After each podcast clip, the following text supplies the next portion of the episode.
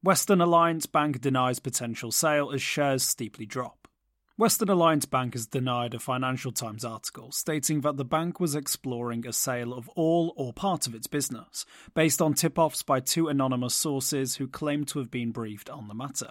The Arizona based bank told reporters in a statement after the article was published, quote, This story is absolutely false. Quote, There is no truth in it. End quote. The sources told the outlet that it had hired advisors to consider its options, but that deliberations were in the beginning stage and therefore might not amount to any changes.